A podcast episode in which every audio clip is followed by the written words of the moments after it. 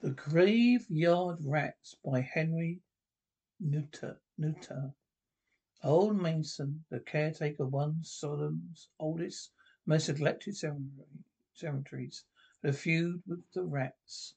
Generations ago they come up from the wolves and settled in the graveyard. A colony of normal large rats, with Masson taken charge after the inexplicable disappearance of the former caretaker, he decided they must go. First he set traps for them and put poisoned food by their burrows, and later he tried to shoot them, but it did not did no good. The rats stayed, multiplying and overrunning the graveyard with their ravenous hordes. They were large, even for the Mutus de canomerus, which sometimes measures fifteen inches in length exclusive of the naked pink and grey tail. Masson had caught glimpse of some large as good sized cats, and when once or twice the grave diggers had uncovered their burrows, the Menodronus tunnels were large enough to enable a man crawl into them on his hands and knees. The ships that had come generations ago from distant ports, rotten slain wolves, had brought strange cargoes. Masson wonders sometimes the extraordinary size of these barrows. He recalls certain vaguely, vaguely disturbing legends he had heard since coming to coming to ancient witch haunted Salem. Tales of Moldabrand in human life that was said to exist in forgotten burrows in the earth. The old days when Cotton Mather had hunted down the evil cults a Richard Hickart and the dark Mag- Magda in frightful orgies had passed. The dark gabled houses still leaned perilously towards each other over narrowed cobbled streets. Blasphemous secrets and mysteries said to be hidden in subterranean cellars and caverns, where forgotten pagan rites are still celebrated, fights of law and sanity. Wagging their grey heads, Wisely the elders declared that these that there was worse things than rats and maggots crawling in the unhallowed earth, the ancient Salem cemeteries. Then, too, there was this, this curious dread of the rats. Masson disliked and respected the ferocious little rodents, for he knew the dangers that lurked in their flashing needle sharp fangs, but he could not understand the inexplicable horror which the Ulsters held for desert for deserted, rat infested houses. He heard vague rumours of ghoulish beings that dwelt far underground, that had the power of commanding the rats, marching them marshalling them like horrible armies. The rats, the old men whispered man whispered, messengers beyond this world of grim and ancient caverns, far below Salem. Bodies have been stolen from graves and nocturnal subterranean feasts, they said. The myth of the Pied Piper is a fable, hides a blasphemous horror. The black pits of Aver- Avernus have brought forth hell's spawn monstrosities that never venture, that never venture into the light of day. Masson paid little attention to these tales. He did not fraternize with his neighbors. In fact, did he did all he could to hide his existence of the rats from intruders. Investigation, he realized, would undoubtedly mean nobody many graves. While some of the, that nor that while some the gnawed and recoveries could be attributed to the activities of the rats, Masson found it difficult to explain the mutilated bodies that lay in some of the coffins. Purest gold is used in filling teeth. This gold is not rude when a man is buried. Clothing, of course, is another matter, for usually the undertaker provides a plain broadcloth suit is cheap and easily recognizable. But gold is another matter, and sometimes, too, your medical students and less reputable doctors who in need of cadavers, cadavers, and not over scrupulous as to where they were obtained. So Arthur Masson had successfully managed to discourage investigation. he had and lied existence of the rats, even though they sometimes robbed him of his prey. Masson did not care what happened to the bodies after he performed these gruesome thefts. The rats invariably dragged away the whole cadaver through the hole and gnawed, they gnawed in the coffin. So as his barrows occasionally worried Masson. Then too there was the curious circumstance. Coffins always been gnawed open at the end, never side or top. It was almost as though the rats were working under direction some impossibly intelligent leader. Now he stood an open grave and through it, through a last sprinkling of wet earth on a heap beside the pit, it was raining a slow, cold drizzle that for weeks had been descending from soggy black clouds. Grave slough of yellow, sucking mud, from which the rain washed tombstones stood up in irregular baton, platoons. Rats retreated into their barrows. The Masson not seen one for days. His gaunt, unshaven face was yet was set in frowning lines. The coffin in which he was standing was a wooden one.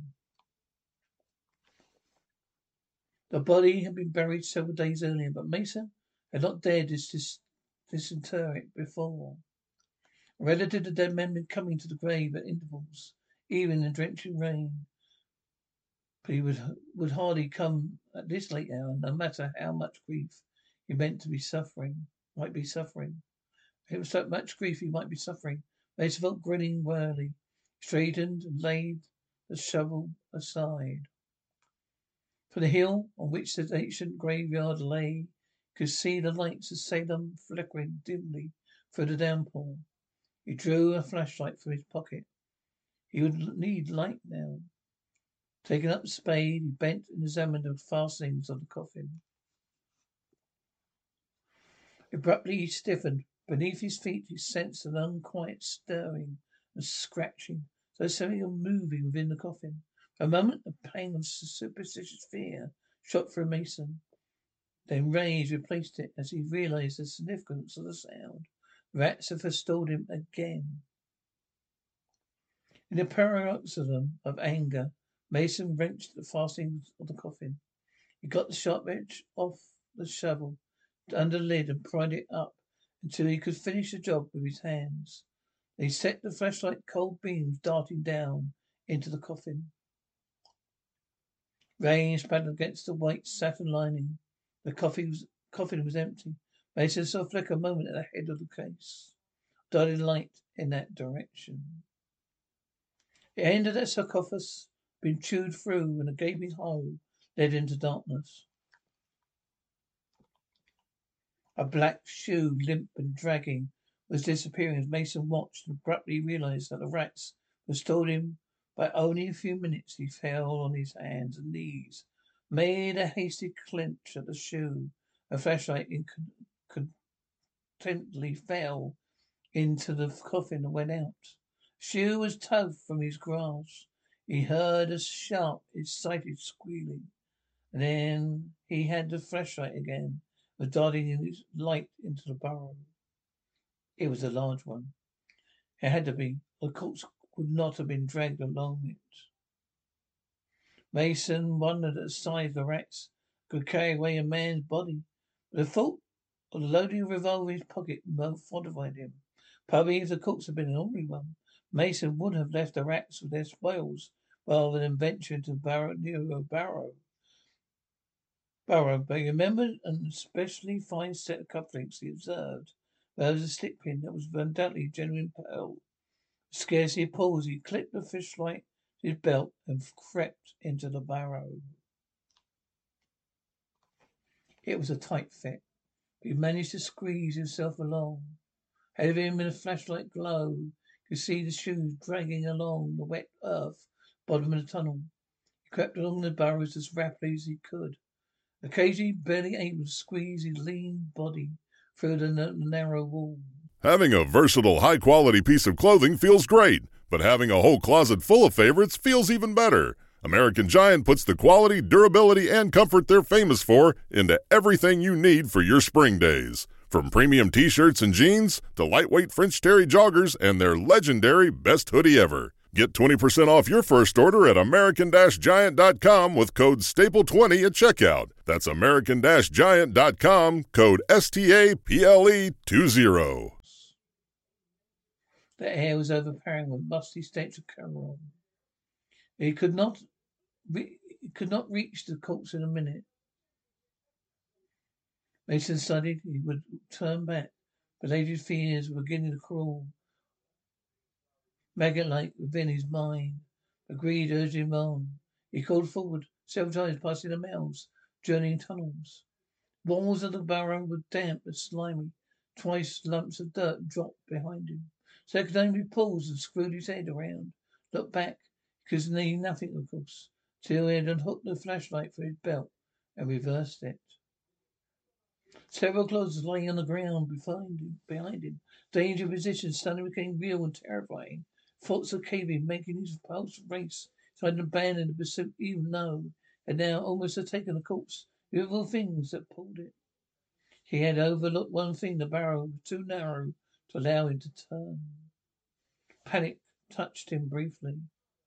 But he remembered a side tunnel he just passed and backed awkwardly along the tunnel till he came to it.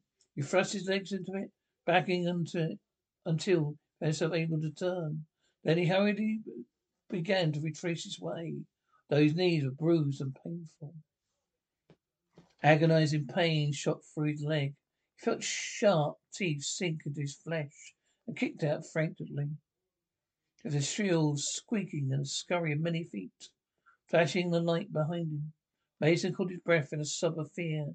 He saw a dozen great rats watching him intently, their slitted eyes glittering in the light. They were great misshapen things as large as cats. Behind them we caught a glimpse of dark shape and stirred and moved swiftly aside to shadow. He shuddered at the unbelievable size of the thing. I had held him for a moment, but they were inching closer, their teeth dull orange into the pale light. Masson tugged at his pistol, managed to scoot it from his pent pocket, aimed carefully. His awkward position he tried to press his foot to the soggy side of the barrel so that he could not inadvertently send a bullet into one of them. Running from the shot deafened him. The time the clouds of smoke sounded coughing. Then he could hear again, and the smoke had cleared. He saw the rats were gone. He put the pistol back and began to creep swiftly along the tunnel. Then, was with a scurrying rush, upon him again. They swarmed over his legs, biting and squealing insanely, and Masson shrieked horribly as he snapped for his gun. He fired without aiming. The only luck saved him from blowing a foot off. This time the rats did not retreat so far. Masson was crawling as swiftly as he could along the barrel, ready to fire again at the first sound of another attack. There was a pad of feet. He went. He saw, sent the light stabbing behind him. A great grey rat paused and watched him. His long, ratty whiskers twitched. His cerberus naked tail was moving slowly from side to side. Masson shouted. The rat retreated. He called on, um, passing briefly the black gap of the side tunnel. His elbows made out a shapeless huddle. A damp clay a few yards ahead. For a second he thought if the mass of earth had been dislodged from the roof, and then he recognized it as a human body. It was brown and shriveled mummy. With a dreadful, unbelieving shock, Masson realized that it was moving. It was crawling towards him. The pale glow of the flashlight, the man saw a frightful, goggle face thrust into his own. His passionless, death's head skull, the long dead corpse, instinct of hellish life. Glazed eyes swollen, barbarous, betrayed the thing's blindness. It made a faint groaning sound as it crawled towards Masson, stretching its ragged and granulated lips, a grin of dreadful hunger. Masson was frozen with abysmal fear and loathing. Just before the horror touched him, Masson flung himself frankly to Barrow at his side. He heard a scrambling noise at his heels. A thing groaned dully. it came after him. Masson, glancing over his shoulder, screamed and himself desperately through the narrow burrow. He crawled along awkwardly, sharp stones cutting his hands and knees, dirt showed into his eyes, but he dared not pause even for a moment. He on, grasping, cursing, praying hysterically. Squeaking triumphantly, the rats came at him, hungrily, hunger, horrible hunger in their eyes. Masson almost succumbed to their vicious teeth, for he succeeded beating them off. The passage was narrowing. In a frenzy of terror, he kicked and screamed and fired the hammer clicked and opened on an empty shell. He had driven them off. He found himself crawling under a great stone embedded in the roof. He dug crawling into his back. It moved a little as his weight struck it.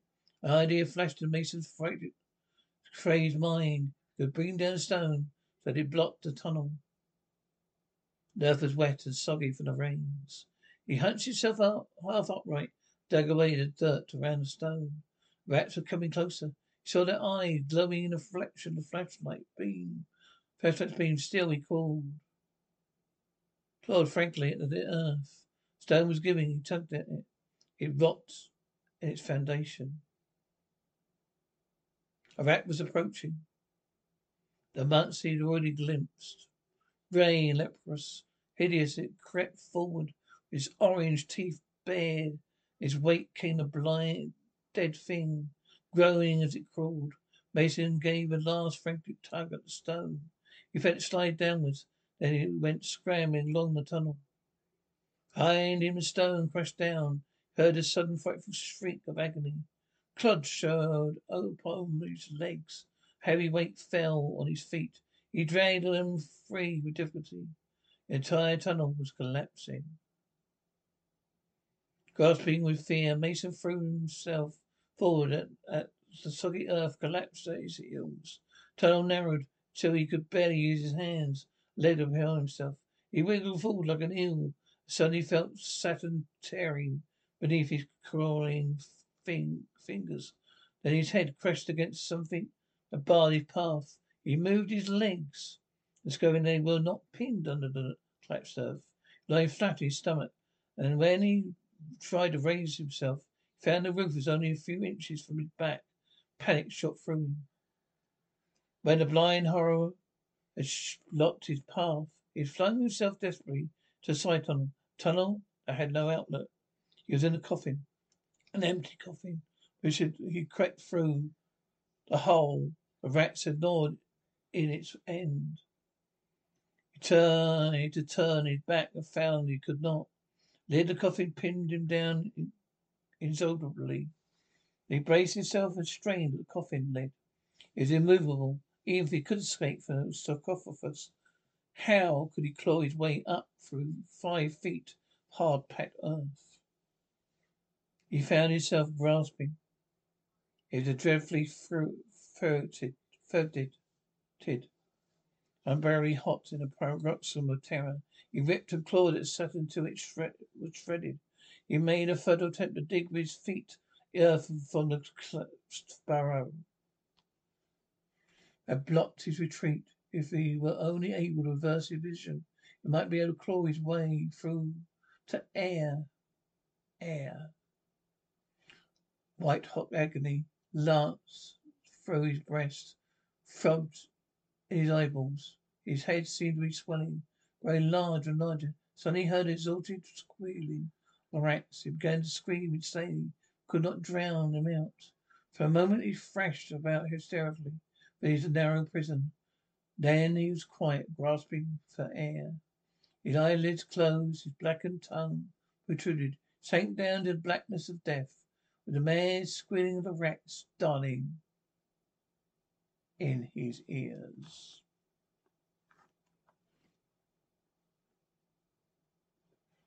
What's so special about Hero Bread's soft, fluffy, and delicious breads, buns, and tortillas? Hero Bread serves up 0 to 1 grams of net carbs, 5 to 11 grams of protein, and high fiber in every delicious serving. Made with natural ingredients, Hero Bread supports gut health, promotes weight management, and helps maintain blood sugar. Hero also drops other limited edition ultra low net carb goodies like rich, flaky croissants and buttery brioche slider rolls. Head to hero.co to shop today.